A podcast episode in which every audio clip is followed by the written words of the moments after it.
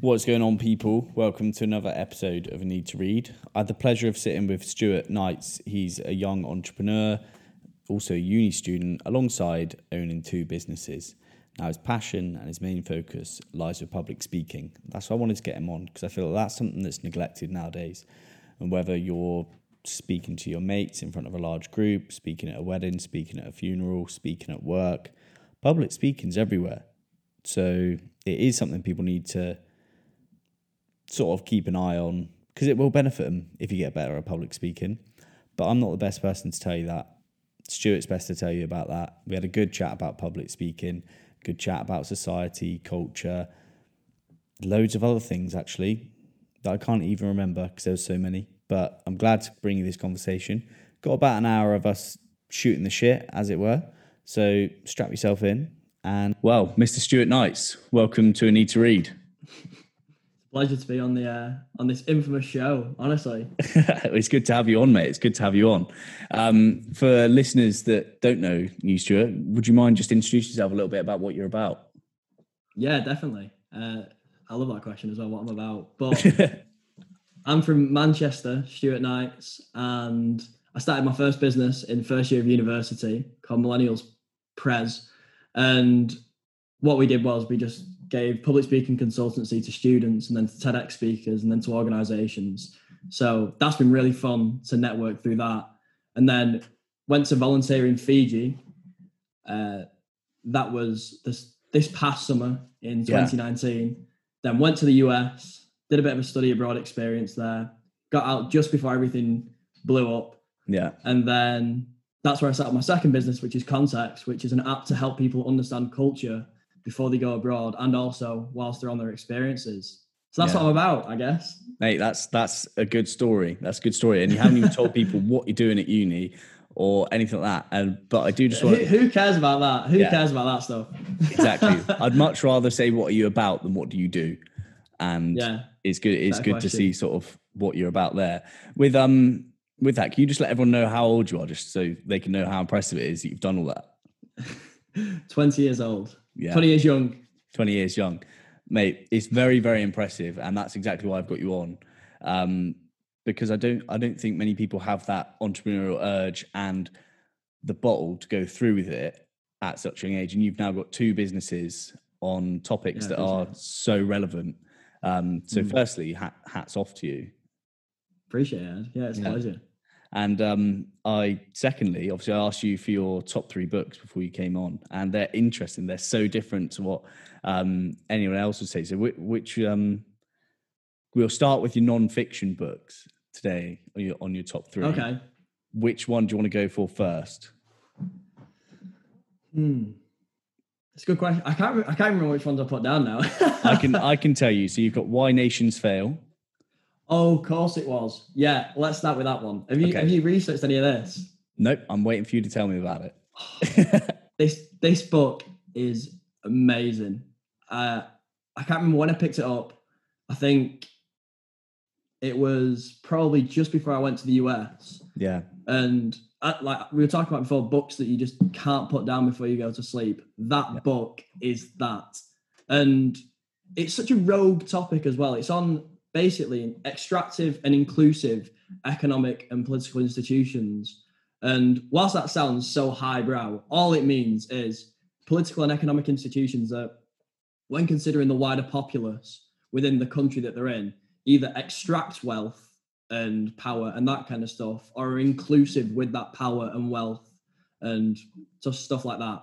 Okay. And the reason I told you about it is the first example. I'm a big fan of like first chapter examples that yeah sort of give the whole context of the story, but they explain different facets and different niches and different elements throughout the book. Yeah. But this one, it uses the example of this this town that's in both the US and Mexico called Nogales. And there's Nogales, Arizona, and I'm probably butchering the pronunciation of this, but there's Nogales, Arizona, and Mexico. And it talks about how in the US, it's this beautiful suburbia, classic US town. Yeah. And it's all got it going on. It's part of, well, part of North America. So it's doing pretty well for itself.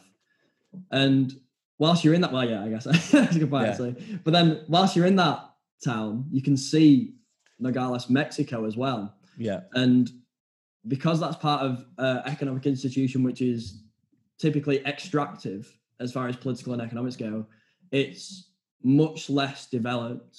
The happiness index is much lower. People there are much more.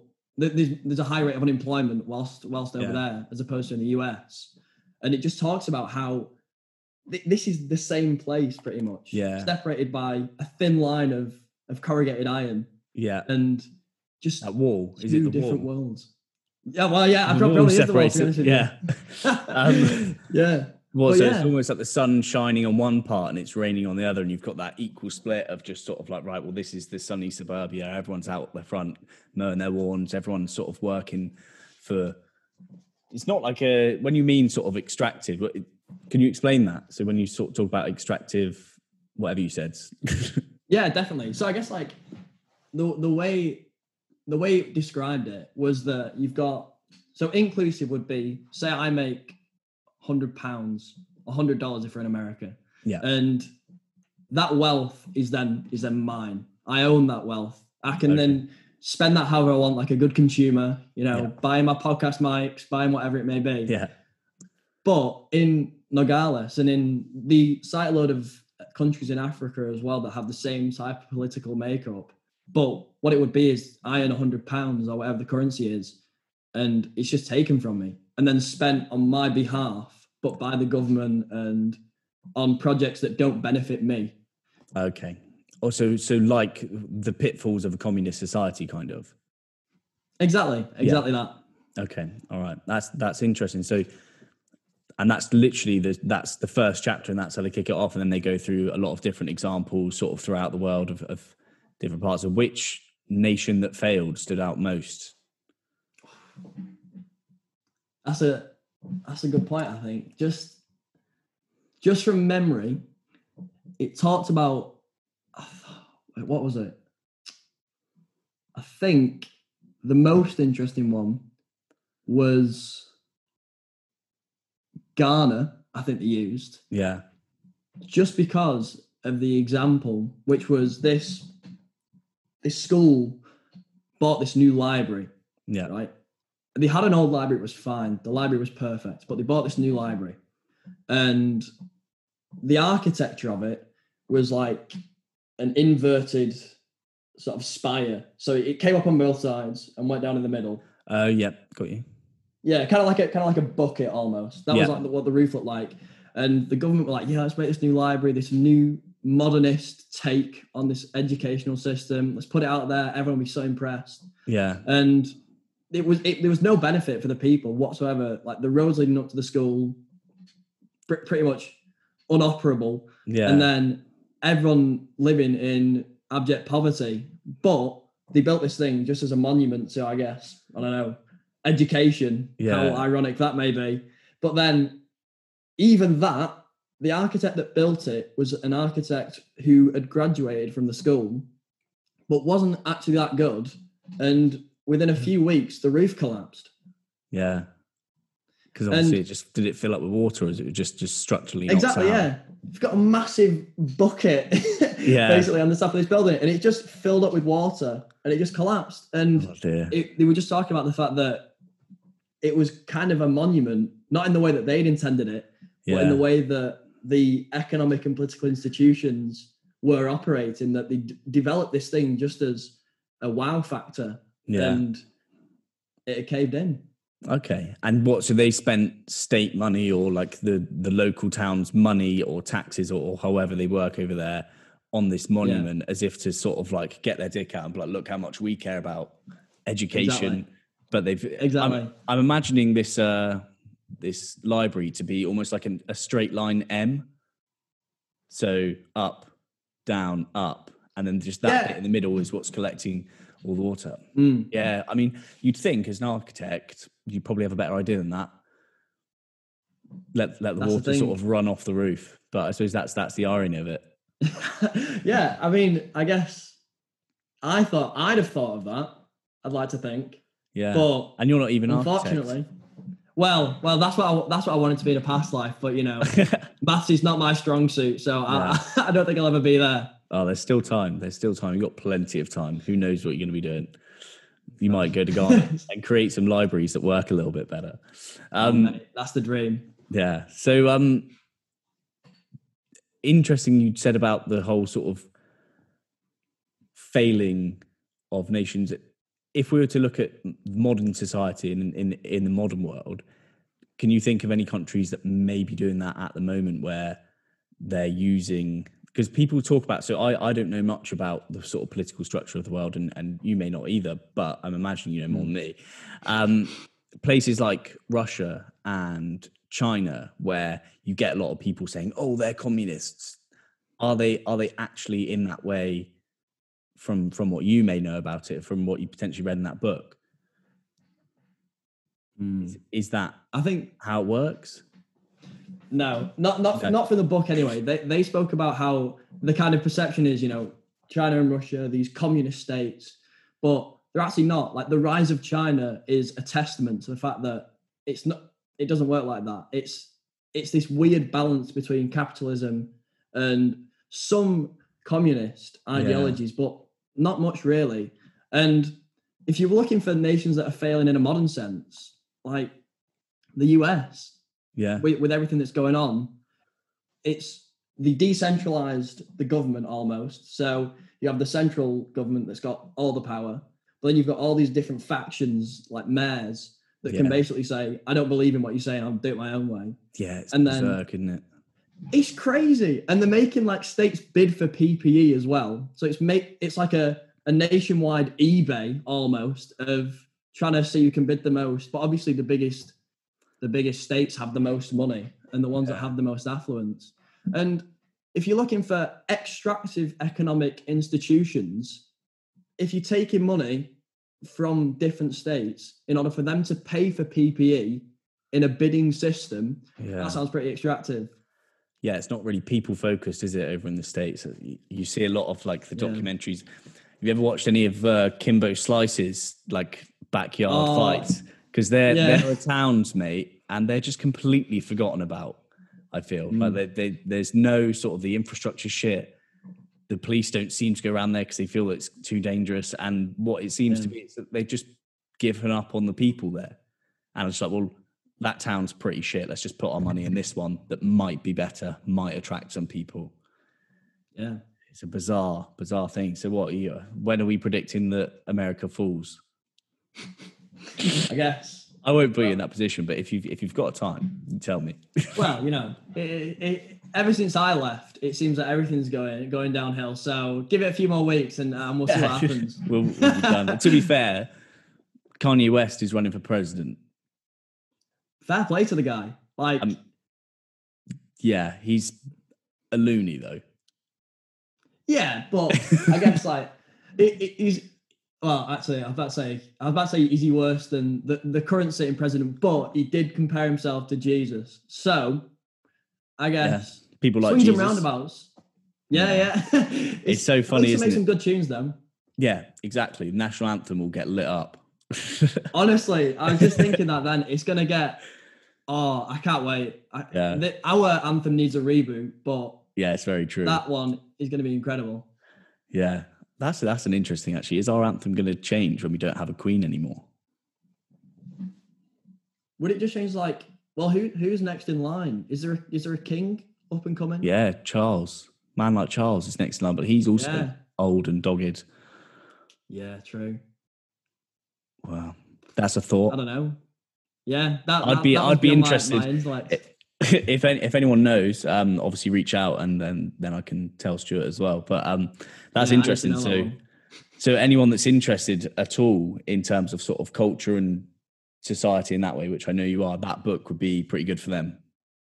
Yeah, I think that's really interesting actually because I hadn't thought about it through that lens, but it does t- sort of touch upon how the extractive and economic and inclusive economic institutions also inspire a culture that is formed around what is possible with that going on. So, Yeah, like job stability, for example, if you're in an extractive economic institution, you want to be spinning as many plates as possible in order to just pick up the crumbs that, that are left for you. So yeah. a lot more flexibility, a lot less job security. Whereas in the US, maybe not now, but before there was a lot more job security. Going into careers, Yeah. working for a while. So Yeah. it's interesting how that culturally has been changed as well. Yeah. So there's a lot more consumer culture in the extractive communities as opposed to the other one. I guess it. I don't know. It's like more in the in the extractive. It's more living by what you've got. So being like an entrepreneur out of necessity almost, and making sure that you can provide uh, Yeah. with with what is left for you. But in the inclusive one, because you can retain your own wealth, you I guess it is more consumer based because you are spending in the way that you would like to spend, Yeah. sort of. You're given given the illusion of free will. Exactly. I was just about to say that. Yeah, it's is it exactly how you want to spend, but there, there is that illusion there. There is that Yeah. illusion. Yeah, it's an interesting book by Sam Harris, and it's just it's it's essentially uh, a dissertation um, on free will. It's like a seventy page book, um, and I read that. It's just an, it's a very interesting look at it because he's such a smart guy, and he just essentially says that free will is essentially an illusion, and we Yeah. haven't got it. We're we're forced upon all these ideas that we think are our own, almost like an inception kind of based thing. Not that they're coming to us in our dreams, but every waking minute they're pushing new products upon us which we have to buy have to do and we we come to the conclusion that we need this new thing by ourselves but it's definitely not by ourselves it's it's been planted in there whether you've driven past a billboard and seen the new iphone or you've seen a friend with a new iphone like everyone's doing the marketing for these companies themselves Yeah. um it's, it's an interesting strange. insight on it but that's sam harris who he'll be on the podcast one day i'm going to keep emailing him every week Yeah, please do. Uh, that that is fantastic. That's a really interesting book. I've never I've never heard of that one. Oh, mate, I'm just obsessed with Sam Harris. So I've just I've got everything, everything he's ever written. I haven't read it all yet, but I, I mean because it is quite heavy. Most of his stuff, apart from Waking Up, which is his book about spirituality, um, excluding religion, that was quite a light read. But all of his others are really intense, hard, Yeah. scientific, like journals, essentially just elong 300 page papers. It's Mm. pretty mad, pretty mad. Jeez. yeah, Um, I have to even read. On the subject of mad books, one of your books, I can't even say the name of it. Um, Nicomachean Ethics. Oh yeah, Nicomachean Ethics. Yeah, there we yeah. go. By Aristotle. Yeah. That's an interesting book to have as one of your top, and, and I'm so glad that it is because I'm I'm worlds apart from Aristotle, and uh, is he a Grecian philosopher from Yeah, years and yeah. years ago? Yeah, yeah, okay. So the Mm. origins of sort of a was it the origins of Stoic philosophy at all, or was he prior to that? Uh. I think he was prior to. Stoicism. I'm, he was like he was like 309 BC, so knocking about then, kicking Yeah, and just just just before. Okay, nice. Aristotle. Mm. And what spoke to you about this book? What was what what was it that made you pick it as one of your top three? Yeah, it's, this, this book is incredible. I know I'm just picking up all these books, and I know that it's going to result in zero sales increase, but these books are amazing. Like Aristotle's one, uh, I think I picked it up before I went to Fiji, but I was reading it whilst in Fiji, so I think I finished Yeah. it in Fiji, and it's all about the theory of happiness. And Okay. I, I've always found happiness quite interesting because it's a really peculiar thing to strive for. Because y- you know you're going for an emotion like, oh, I want to be happy all the time. I want my life Yeah. to be to be clouds and sunshine and that kind of stuff. But it's more. He takes a step back, and it's something that I think has factored quite a lot into my life because he speaks about how every every emotion is a spectrum from vice to vice with virtue in the center. So Okay. an, an example would be if, if you were to go with happiness, Yeah. it would be like consistency in the center. So like consistency with your emotions, and then like hysteria, and then ultimate sadness on either side. So Yeah. it's and he does that for loads of different emotions and loads of different spectrums, and then talks about how all of those contribute to that goal for happiness and how you can sort Yeah. of recharacterize that in your own mind. Okay, it's interesting those sort of classic texts because they're they've obviously had the influence in all these modern sort of Mm. books about happiness, like Happiness Trap, Happiness Hypothesis, all these books with happiness um, in in the title, and, and it's quite a, it's a common theme that sort of the pursuit of happiness is a paradox, and that we should all sort of learn to sort of sit with what is, Mm. um, and and be accepting, like you say, of that sort of spectrum or that continuum of feeling like shit to ultimate sort of almost mania where you're like super super happy and, Yeah. and learning where you're going to be on that spectrum and accepting that it is going to be fluid you are going to go from side to side at times. Um and how how intense is that book though? Because I, i've got a few of the sort of like classic older texts from people from around mm. the same area like seneca and marcus aurelius and Yeah. I can only ever read about a page at a time and sort of sit there with a highlighter and be like, okay, well, I understood that. That makes sense to me. Um, mm. but they, they are quite intense texts, aren't they?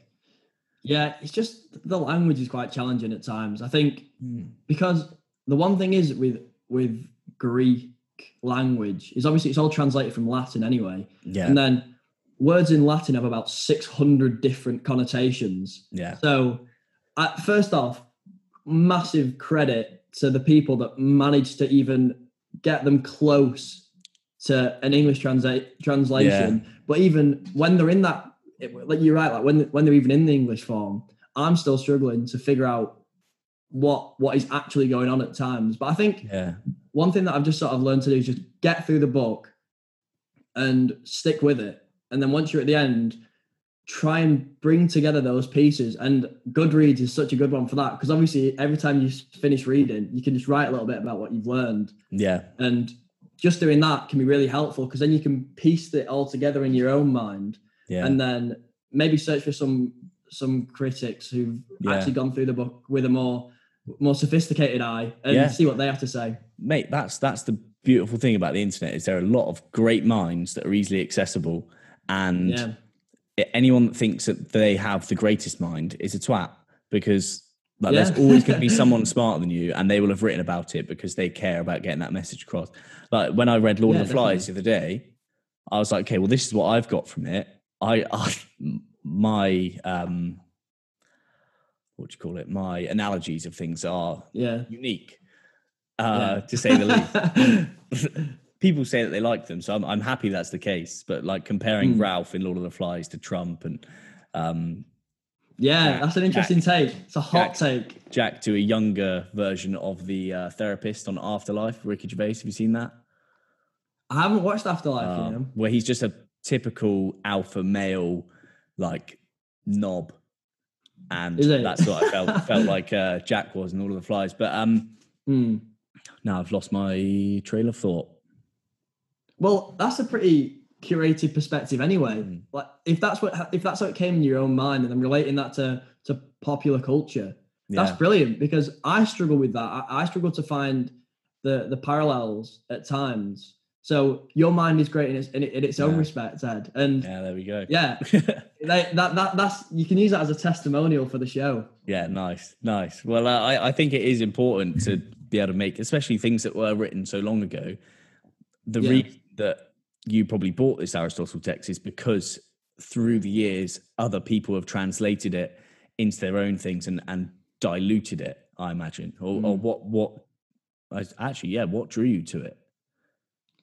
I, I don't know, you know, I, I always felt that the Greeks and the Renaissance era philosophers and that kind of stuff, like what did they know that we don't know? Because we consider ourselves to be so sophisticated. I was listening to a podcast on it this Mm. morning saying that at times we think this is the pinnacle of human existence. Our society is this conglomeration of all these different ideas, and how could we not be the best that we Yeah. are? But it takes you like five minutes to walk out of out of your house and down the road to realize that we are definitely not the best society No. that we could be. Oh, So mate, there's you look around you sometimes. I think, God, I hope this isn't it. I hope I hope we can evolve beyond this because when Well, we obviously we've evolved very, very rapidly over the last sort of hun- 200, 300 since the Industrial Revolution, whenever that was, like mid Mm. 17 or 1800s, when they really yeah, started yeah, going around that time. And now you're in Manchester, I'm in Dorset, and we're on a Zoom call, and I can see you perfectly. You can see me perfectly. 50 years ago, that would have been completely alien. And what I love Mm. Yeah. about that is when people are like, oh, I don't think that there could be anything out there in the universe in terms of like aliens and stuff like that. Like, I'm like, okay, well, if you grab a jet from now and drop that 100 years ago, all the scientists in the world could attack it and they think it's impossible. Mm. Yeah. But who's to say that there's not some sort of like magnetic force floating machine, UFO, alien spaceship that could not come Honestly. come down here in 10 years and we'll be like, oh, well, we don't know how that works. 50 years later, we're like, well, that's how you fly from England to Australia in four hours or something. yeah. It it would Honestly- seem alien, but Mm. very rapidly it would become the norm. Mm. Honestly, Nah. don't even get me started on space and that kind of stuff. It's just, it, it's so it's so interesting. I think these um, a, there's a bit of a side as well when we're talking about sort of the progress of humanity and evolution. Yeah. I don't know where I read this. It is the most random thing I think I've ever heard, but it kind of makes sense. It was talking about how when we look at how we've evolved and how we kind of interact with our surroundings, like now we've got these things, and the only reason that these aren't integrated into our body is because maybe people want a bit of a break from them. Because if if they could put this in into your arm or something like that, they would do in a heartbeat, just because then it's fully integrated. But the the concept being that they were saying that when we talk about our evolutionary history and looking at where we've come from and how the, the percent of time that we've been intelligent almost, which is Yeah. minuscule, the next stage, some believe, is that it's automation, where it's this symbiosis between humans and uh, well, AI and that kind of stuff. Yeah. But not in the way that it's not like Terminator. It's No. like we become almost software For their or these software integrated into us in the future. And that's the next step because natural evolution can only take us so far. Yeah. Elon Musk is working on that and says that there is, Is something that will go in your brain within the next two or three years. Um, I want to say it's the Neuralink, but I also think that's the name for the tunnel that he's building underneath LA to solve the traffic issue. So I could be But he's ripped off the Euro link there, though, hasn't he? That's, that's yeah, yeah, yeah. um, yeah, I think the Euro, the Euro star. Maybe it's going to be the new, the new. Oh, that's it. yeah, that's what it is. yeah. Um, so he's working on that. So we all better get rich pretty quick, otherwise we're going to be left behind, and we're all going to turn to savages again. And uh, but Lord of the Flies. yeah, the exactly, Flies. mate. We're to have to learn to fight real quick. Oh, Um, I'd be out. yeah, I, mate. I'm happy to just pick the strawberries for everyone. I'll I'll I'll, cater, I'll cater to all the big strong men that want to go out and and hunt. I'll just I'll look after everyone. um, Honestly, you need to get me on that job. Get me a reference, and Yeah. I'll be picking strawberry stone. Yeah, nice, nice. I'll, well, let's yeah, maybe I'll uh, see. There it is, capitalism. I'm stepping up to manager. I'm getting people below me already. We'd soon return. So it happens. So it happens. It is. um. So yeah, interesting that Aristotle is is one of your favorite books. And I'm impressed by that because it just goes to show that you're you you're not like I almost avoid those kind of books. I've got them, but I I'm tr- having to force myself to read it just so that I really understand the minds that are almost behind all the kind of books that I do read on philosophy. Um, Mm. like in, in an unfiltered down version. Um, but you you spoke to me the other day about Plato and Plato's Republic's a, a book that you're reading, and um, Mm. Yeah. We said about the fighting just then. But I, I sent you something that that Plato was a grappler, wasn't he? Yeah. Pretty much Yeah. did jiu-jitsu or wrestling, whichever whichever it was. But it's that um that physical sort Mm. of endeavor helped one of the greatest minds that's ever lived. Seriously, and well, that, there you go. This is why this is why you're next in line. You know, if you do jiu-jitsu and then the, these insights on on Lord of the Flies, that's Yeah. that's the next step. Yeah, But yeah, it's it's mad that, and they were talking about how. They, well, there's another book that I didn't I didn't put on the on the list, but one that I would cool. heartily recommend. It's uh, ontological coaching by Alan Sieler, and that talks about that whole mind body connection and how the example that I found from being locked indoors for however long because of COVID Mm. was that when you're at university or whatever you're doing, whether it's college, whether it's high school, whether you go into work, you wake up in the morning, you brush your teeth, might have a shower, whatever order that may be in.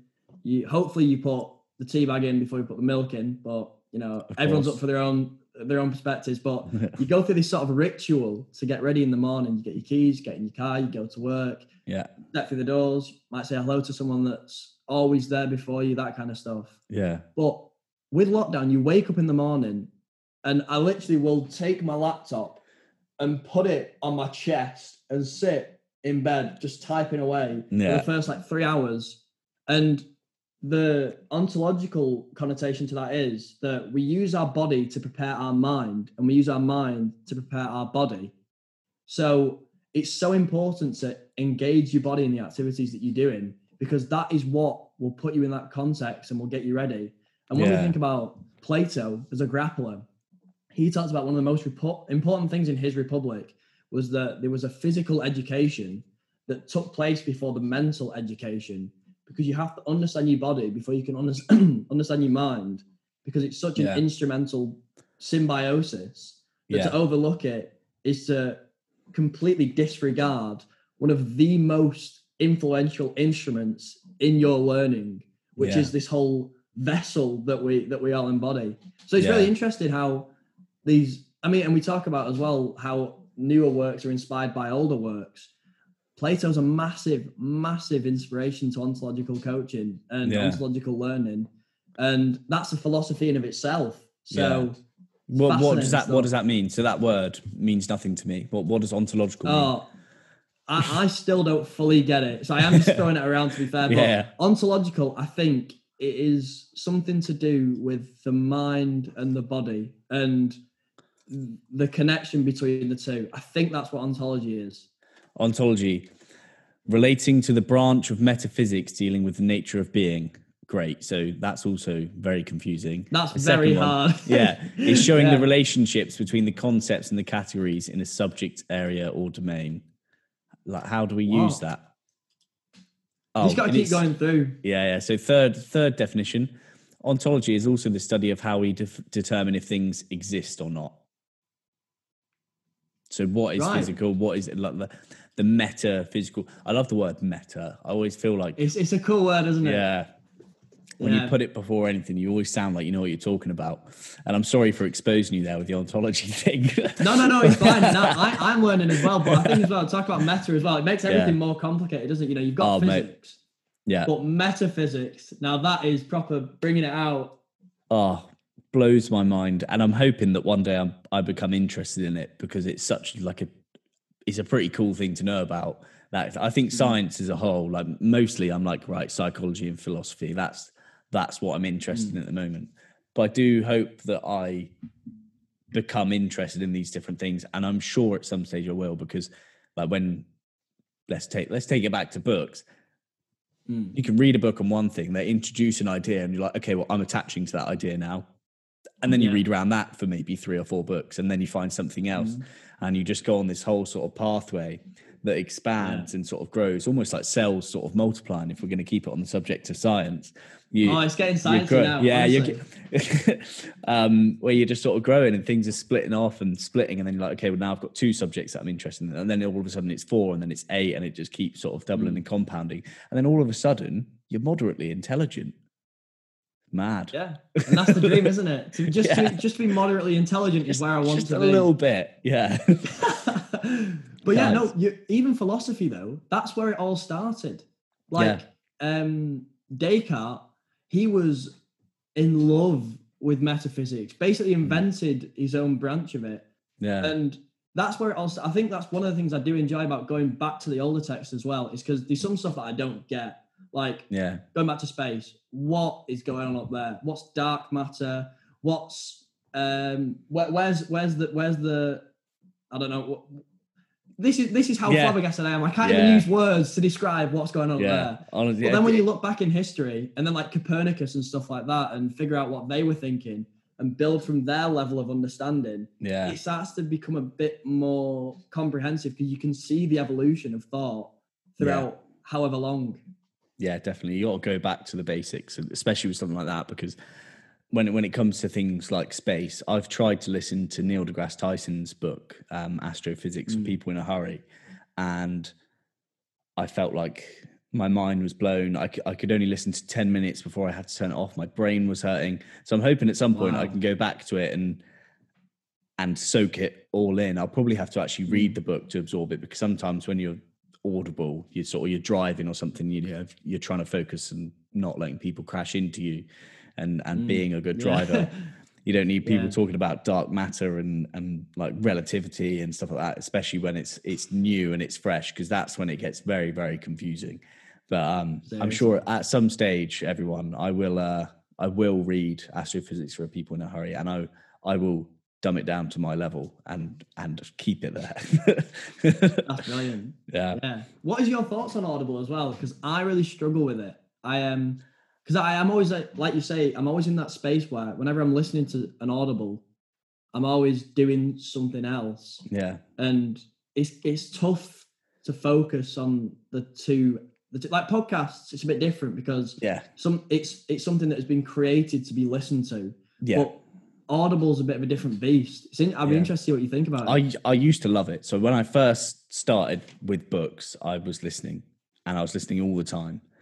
And then it got to a stage where people would say something about a book. I'm like, yeah, I don't really remember that bit. And obviously, Mm. as soon as we go into the like sort of autopilot, autoable, we Oh, we don't- we forget things, and and like it'll it'll go Mm. in briefly. But I always think whenever you're reading a book, the the bits that need to speak to you will speak to you, Mm. and you'll notice maybe you'll you'll read three or four pages, can't you remember what any of the pages were about, apart from two massive quotes that stood out, which then from there you attach the rest of those three or four pages to. So it's almost like, okay, I'll think about that and I'll unlock that. Um, Mm. you know, there's there's super smart people in the world that like they almost you know the people that have really good memories and they access Mm. different things by following like down a corridor into this door, turn left, turn right, and then they've Yeah. accessed that information. Um, that's what I feel Audible does, but I think you have to be able to go down those paths and access it because I I Mm. certainly can't yet. But um, like memory is something that I am going to look into because my memory is pretty poor. Um, Is it? yeah, it, well, like for things that I don't find that important, and uh, and I also Yeah, like. I have that stubborn streak in me. I'm like, well, if I'm not going to remember it, like my brain obviously doesn't want it, but then I'm also like, I could probably do with remembering a few Yeah. more things. Yeah, that's fair. I, I'm I'm in the same boat for that one. It's my memory's not great, especially for organization. That's why I need the the whiteboard as we were talking oh, the lovely before, and- whiteboard, yeah, Oh, honestly, it's beautiful. Thank you to Mitch for giving me this one. But it's um, just sort of like organization and planning. Um, my memory's shocking. But if I can get it written down or like in a planner or something, I'm fine. Mm. But I, I, honestly like big kudos to people that you'll say something like two weeks ago. You'd be like, let's meet this obscure location, this obscure time, something like yeah, 12 22 like you- you, never meet at one of those times but they'll remember it and Yeah. it's never been written down but i'm i'm not one of those people No. and i think reading kind of helps that though but i'm not there just yet definitely. It's, it definitely has helped organization stuff like that. When you're thinking about like habit stacking and things like that, when you read Mm. books about that, that's when it kind of sticks in. Like, okay, well, this is definitely going to help my life. And there's a guy called Jim Kwik. I've watched a few things on. He's Mm. um he actually started his life. He had a brain problem and learned how to learn, and he learned Wow. by reading about superheroes and he wanted to basically just be his own superhero and help people read faster. So that's that's what he does. He's massive he goes and like speaks all over the world. Um, he's written a book which funnily enough i actually bought on audible and i realized that i absolutely need to read this book and not listen to it. Yeah. so i was like i need to take this in because this might just be the most important book i ever read. Mm. because it's Yeah, about talk about meta as well. Learning how to learn. That's meta. Yeah, yeah, Yeah. I, I, I think I think everyone needs to learn how to learn because one thing I feel really strongly about is the fact that people don't appreciate learning enough.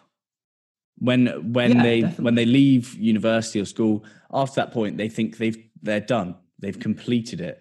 And some people like they'll go back to uni to do a master's, and and maybe some family members like, oh, why are you doing that? It's like, why would you Mm. ever want to stop learning? What's like? I feel the whole point in being a human is being able to absorb information Mm. from all over. Mm. That that doesn't mean that I'm trying to absorb information all the time, but like I'm trying, I'm doing my bit to like try and do Yeah, it. definitely. And it's Mm. it blows my mind that people are just like, nah, I know enough. And I'm like, but you but you don't. Like no one can Mm. ever know enough. Maybe Elon Musk, but he's still got like pitfalls where he could probably be a bit better. Yeah, Um, definitely. Yeah, it's it's strange, isn't it? And it's like, why why do you feel that people stop learning because of considering they know enough? I always think that it's something to do with the the point that there's so much out there. Like, what what have we spoken about in this? We've so, spoken about the theory of learning, philosophy, political institutions, economic institutions, astrophysics, Yeah. astronomy. And we're talking very surface level about these subjects. Yeah. And to know about them, there's so much information. So it's so much easier for me to proclaim that I know everything about those six areas Yeah. as opposed to saying that actually I don't know anything. And that's what linking it back to uh, Aristotle as well. No, sorry. Plato, I, I, I saw this coming as soon as you said about Yeah, nerd. yeah. I've been planning this thinking, from the beginning. but yeah, he always he always knocks about saying, I don't know anything.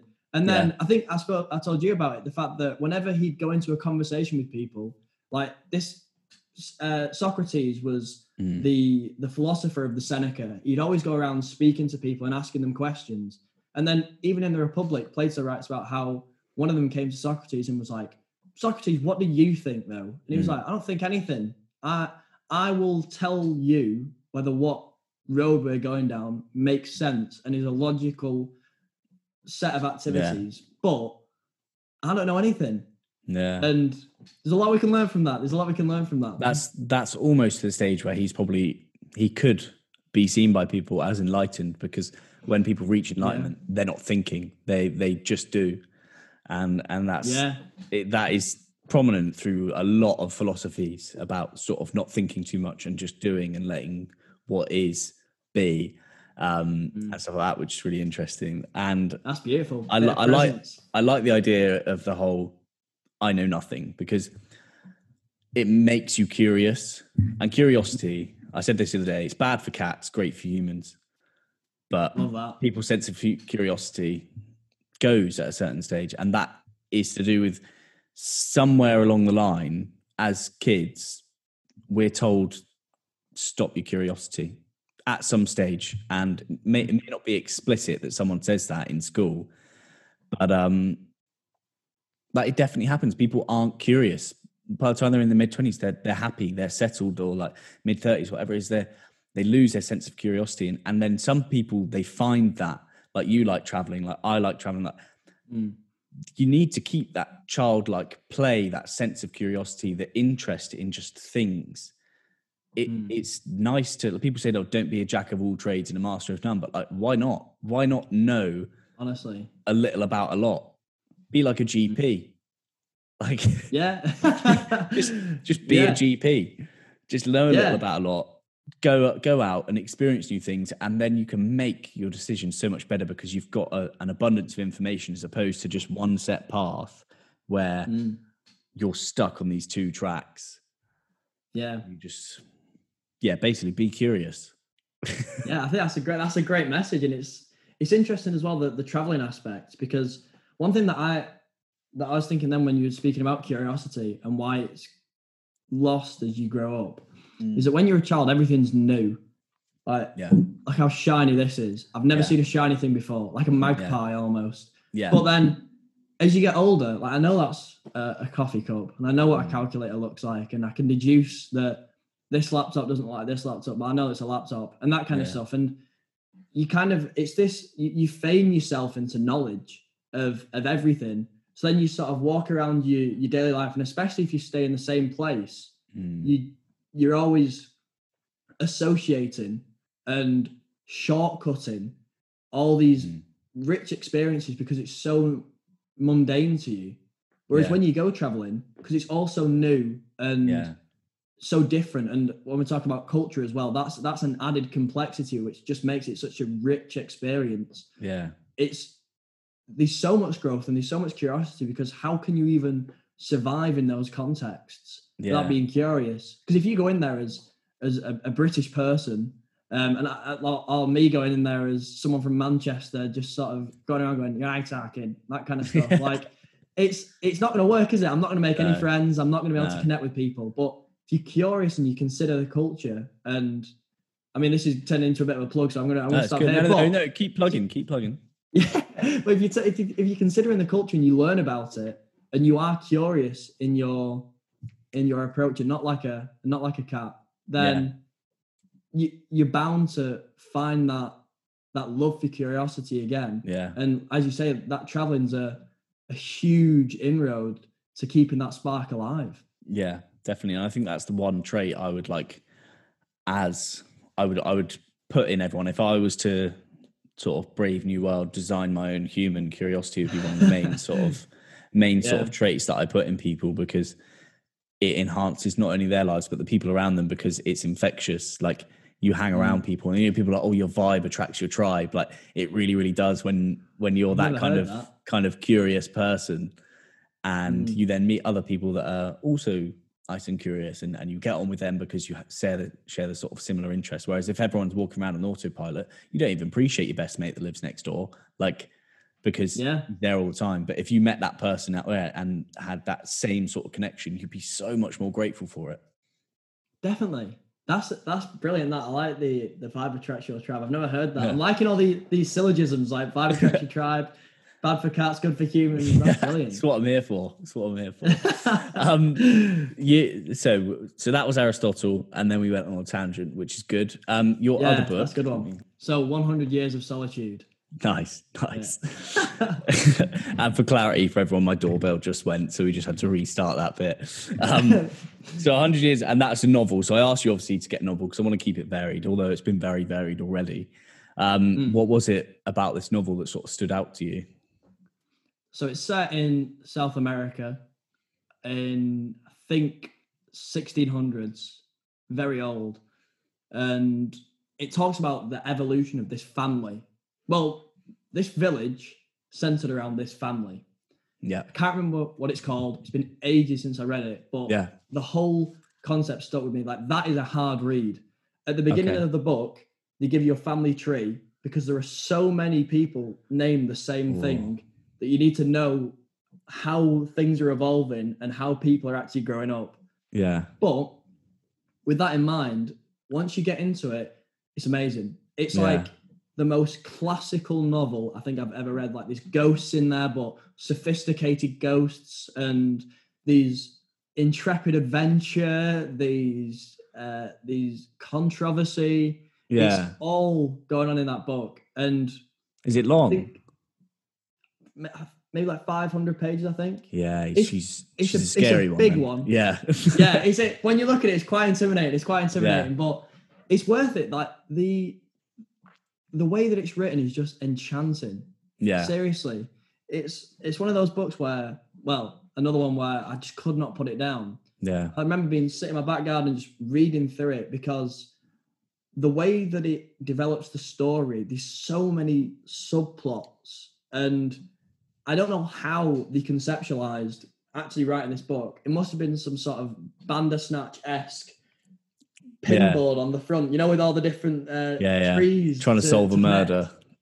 Exactly. Yeah. I, I don't know how they did it, but it's so elegant in its construction. And I think even with the the transition of family and the evolution of the, the village and how it goes from this thriving metropolis almost on the coast of this South American town Yeah, to this desolate place where everything comes to die because of a prediction made by some gypsies that come and give them Yeah. gifts and stuff like that. So that's a little, Okay. little teaser for what happens. yeah, nice. What? So Oh. there's like a little prophecy at the start. Yeah, exactly. Harry Yeah. Potter esque. Oh, it, is a bit Harry Potter esque. I'm not sure. Um, to be fair, J.K. Rowling's got a got her work cut out after after reading this one. Yeah. but yeah, it's they they prophesize this thing, and there's so much subtext to it as well. Like I think they alluded to the fact that uh, Columbus is involved in this era.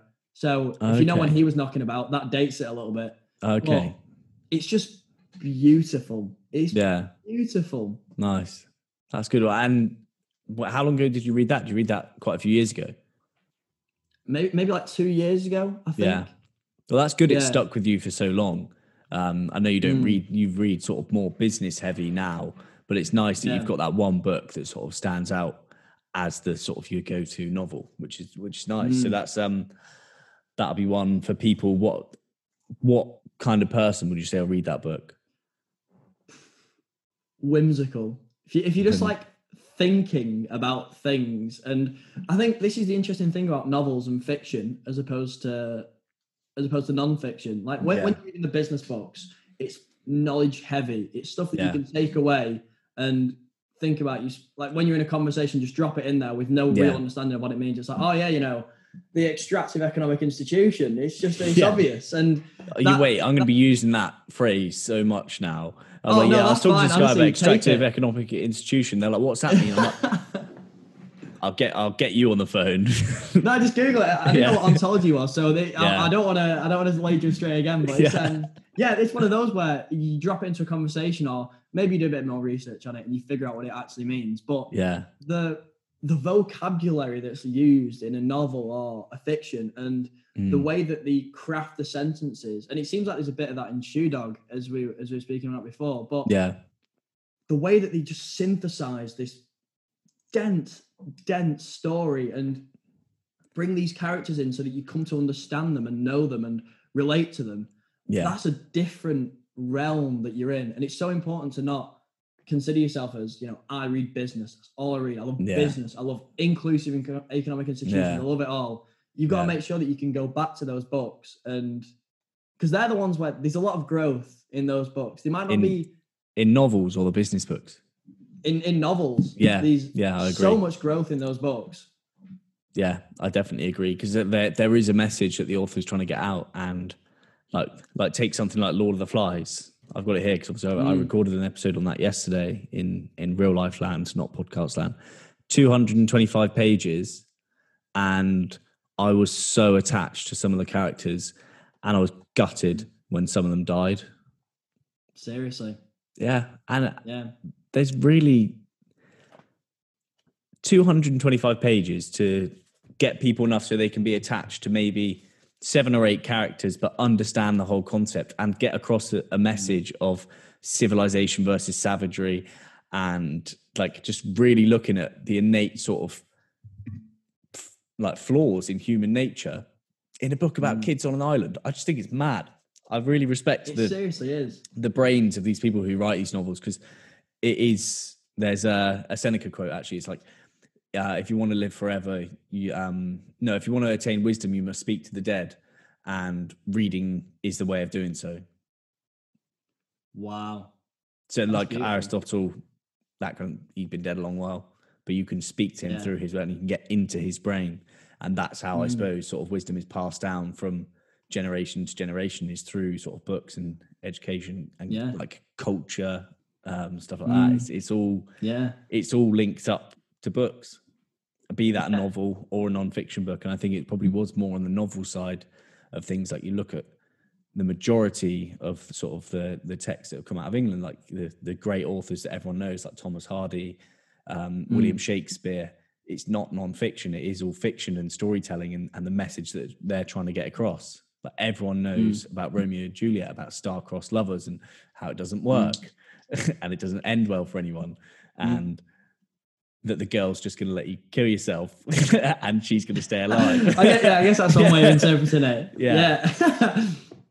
Mm. it's in it's interesting that um i'm just i'm conscious of time but you did you did have another book um on your non-fiction um list but i i want to scrap scrap that one and just for you in in an entrepreneurial and sort of public speaking space because that's obviously where your passions lie and, and i think it's breezed over a lot in um our generation the public speaking thing because people just instantly doom themselves and say i'm not a public speaker and they're not willing to learn where Mm. when if they do learn it will benefit them massively because when you can present at work you you catch the eye of of the people up top because sometimes the people up top might not be the most intelligent, but they might be the best presenters and the best public speakers.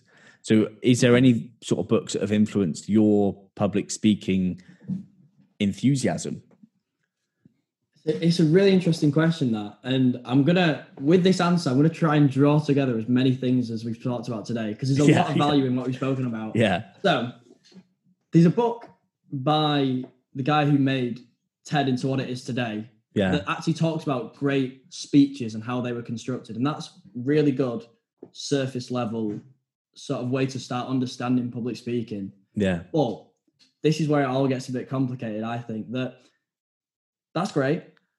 But what public speaking is about is about orating your passions. And as we spoke Yeah. about, evolutionarily, the way we've transferred knowledge is through stories, and they've been told either by scripture or by conversation.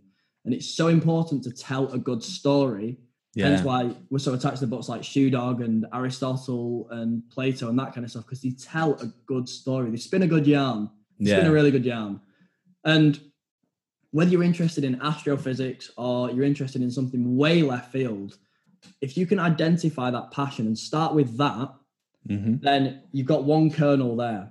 And if you can imagine it as like four sections, so your first section is your interests and your passions and your experiences. Yeah. So they're all the things that you're interested in. They're all those kernels of astrophysics or whatever else we've spoken about. Yeah, And then moving on to the next one, you've got things that you people actually care about, people that your reference groups. Yeah. So that condenses a little bit, may fuse some of those kernels together, but it all comes from a place of stuff that you really care about. So you're Yeah. going to know a lot about it. So you'll feel comfortable in presenting.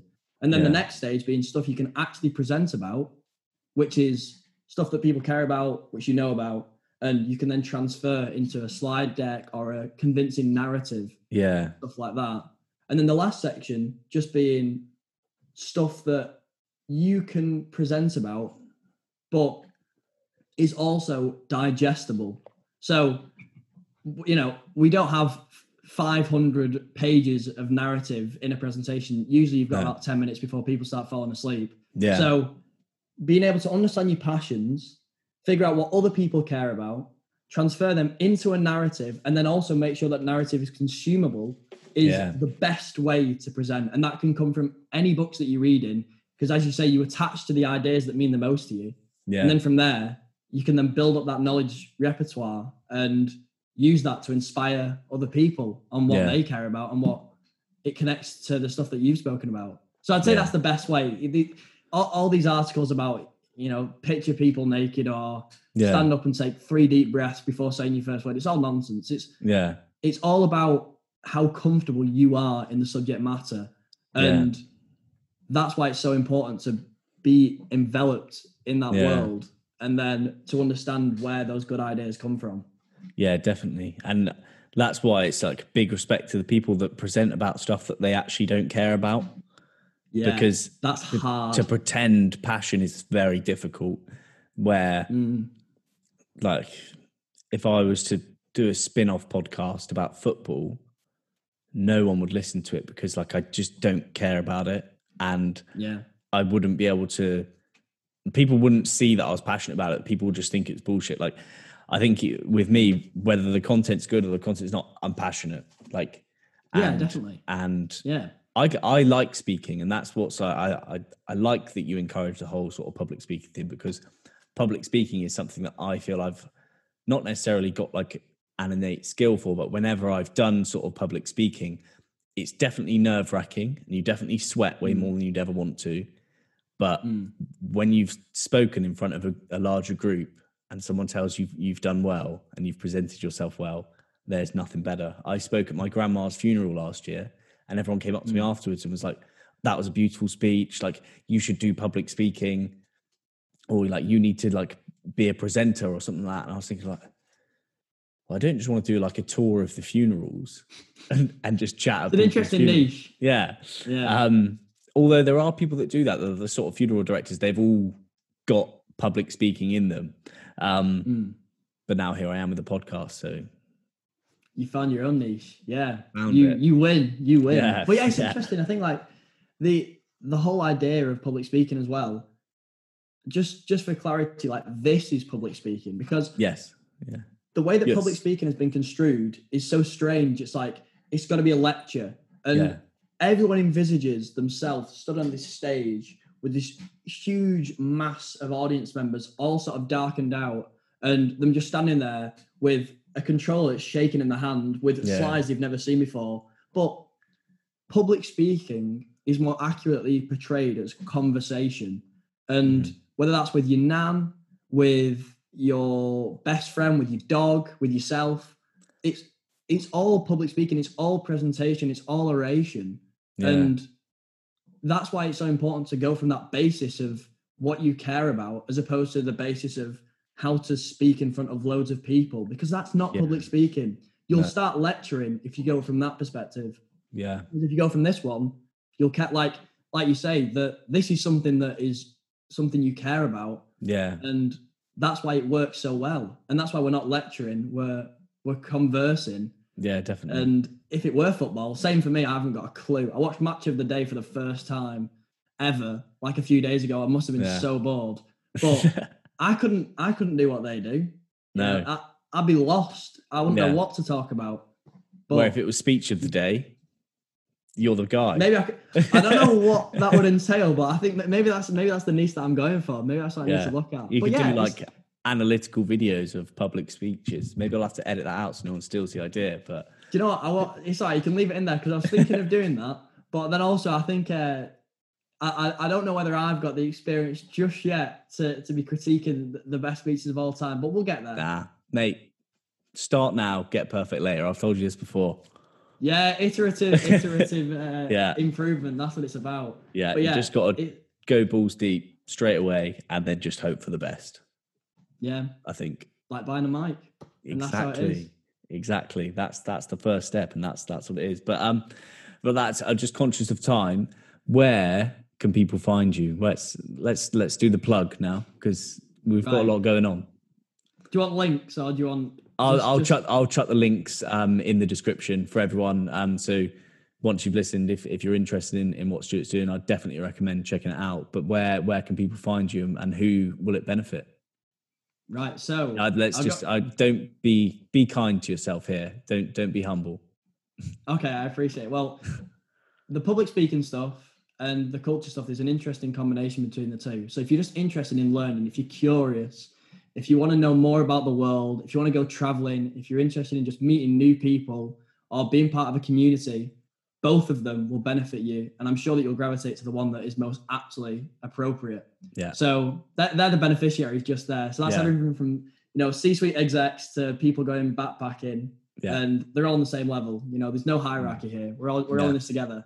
Yeah. And then LinkedIn, Facebook, Twitter, Instagram, got the website for millennials and website for context. Yeah. All of them. Um, I try to be very responsive. Yeah. And the best thing would be to message me and then get my phone number because WhatsApp is the one for me. I'm really, yeah. really bad at social Even media. Even that we've got a poor turnaround between us. Yeah, we're not good, but we managed to organise this, so that's Yeah. testament to our organisational skills because it was on one of the boards. Yes. So Yeah. Hey, there we go. Tick that off. That's great. That's great. Well, I'll, I'll chuck all the um, I'll chuck all the links in there. It's been very very good conversation. You got any final sort of pearls of wisdom? this is one from my brother. Yeah. This is one from my brother, um, and it relates directly to a lot of what I what I believe. It's not where you've come from, and it's not where you're going. It's where you're at today. Well, there you have it. That's the episode over. Thank you so much for listening in. If you want to find all the information about Stewart or where to find him, um, where you can reach him, I'll put all of that in the description of the episode. Obviously, same goes for myself. Anything you need to read, there'll be a link for that in the description. Always appreciate any reviews that you've got on Apple Podcasts or any follows, likes, um, subscribing, sharing everything. It really, really, really helps. I'd definitely say, please, all ladies listening to this podcast, whoever your best mate is that is a boy, send this podcast to them because I've got a very female heavy audience, which I love, but we got to get everyone reading. We got to get this an equal split. So if you can do that for me, that's great. And that's all I'm going to ask from you this week. So take it easy, everyone.